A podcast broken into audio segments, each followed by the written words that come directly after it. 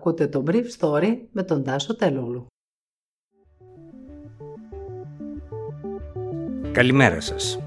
Σήμερα είναι 5η 29 Ιουλίου 2021 και θα ήθελα να μοιραστώ μαζί σας αυτά τα θέματα που μου έκαναν εντύπωση.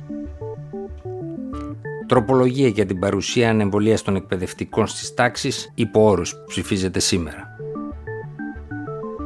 Σε πολλά νησιά η θετικότητα υπερβαίνει κατά πολύ το μέσο όρο της θετικότητας σε ολόκληρη τη χώρα. Οι γερμανικές αρχές κατηγορούν Σύριο γιατρό ότι βασάνιζε αντιφρονούντες στις φυλακές του Άσατ.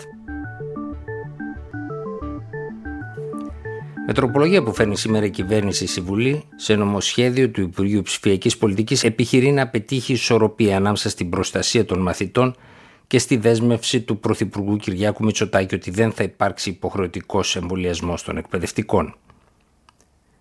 Καθιερώνεται η υποχρέωση προσκόμισης βεβαίωσης εμβολιασμού ή νόσησης COVID-19 ή αρνητικού διαγνωστικού ελέγχου, rapid test ή PCR για τους εκπαιδευτικούς. Συγκεκριμένα σύμφωνα με τροπολογία του Υπουργείου Παιδείας και Θρησκευμάτων, η οποία κατατέθηκε στο υποψήφιση νομοσχέδιο για τον εξυγχρονισμό του ελληνικού κτηματολογίου και τις νέες ψηφιακές υπηρεσίες σε ό,τι αφορά την ενίσχυση της ψηφιακής διακυβέρνησης, οι δάσκαλοι και οι καθηγητές θα πρέπει να μπορούν να αποδείξουν είτε με πιστοποιητικό εμβολιασμού, είτε με αρνητικό εργαστηριακό έλεγχο ή με πιστοποιητικό νόσησης για την COVID-19 ότι μπορούν να εισέλθουν στα δημοτικά, τα γυμνάσια και τα λύκεια της χώρας στη σχολική χρονιά που αρχίζει από το Σεπτέμβριο.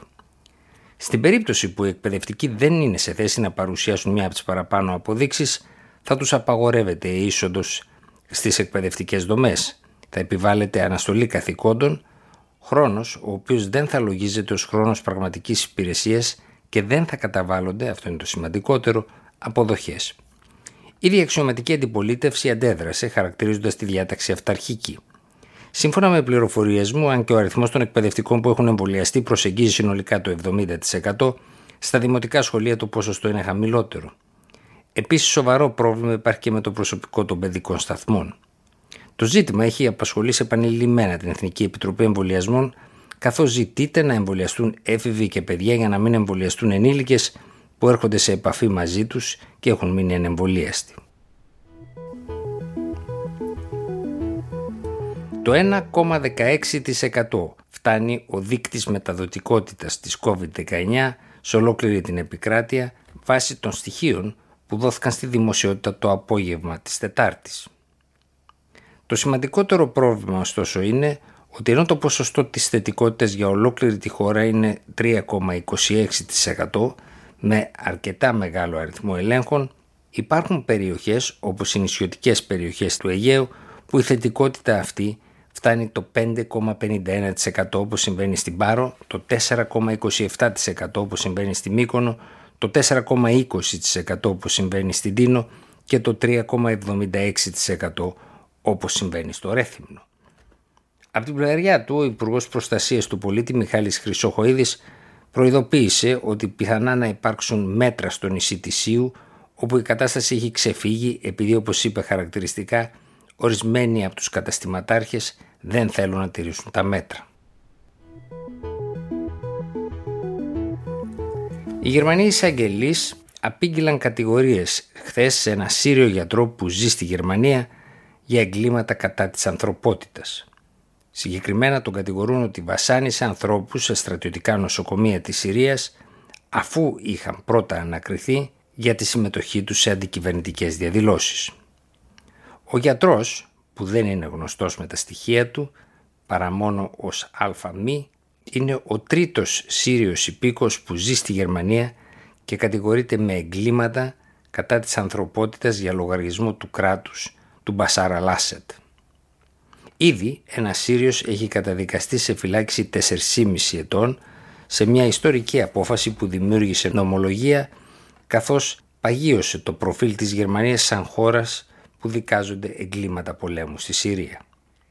Ο ΑΜΗ, όπως είναι γνωστός ο Σύριος γιατρός, ζήτησε άσυλο στο μεγάλο κύμα του 2015 στη Γερμανία και ασκούσε το επάγγελμα του γιατρού πριν τη σύλληψή του τον Ιούνιο του 2020 όπως αναφέρεται στο σχετικό ένταλμα.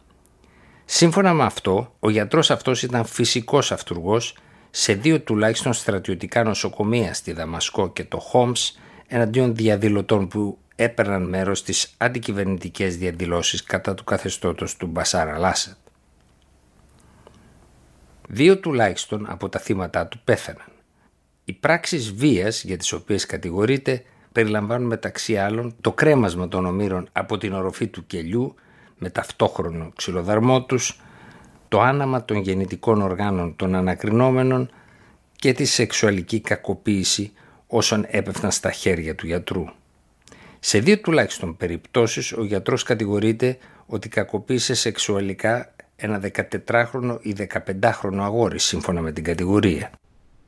Σε μία άλλη περίπτωση ο ανακρινόμενος ο οποίος είχε γρονθοκοπηθεί στο πρόσωπο χτυπήθηκε με ένα πλαστικό κλόπ σύμφωνα με το κατηγορητήριο. Ο άνθρωπος πέθανε λίγες μέρες αργότερα.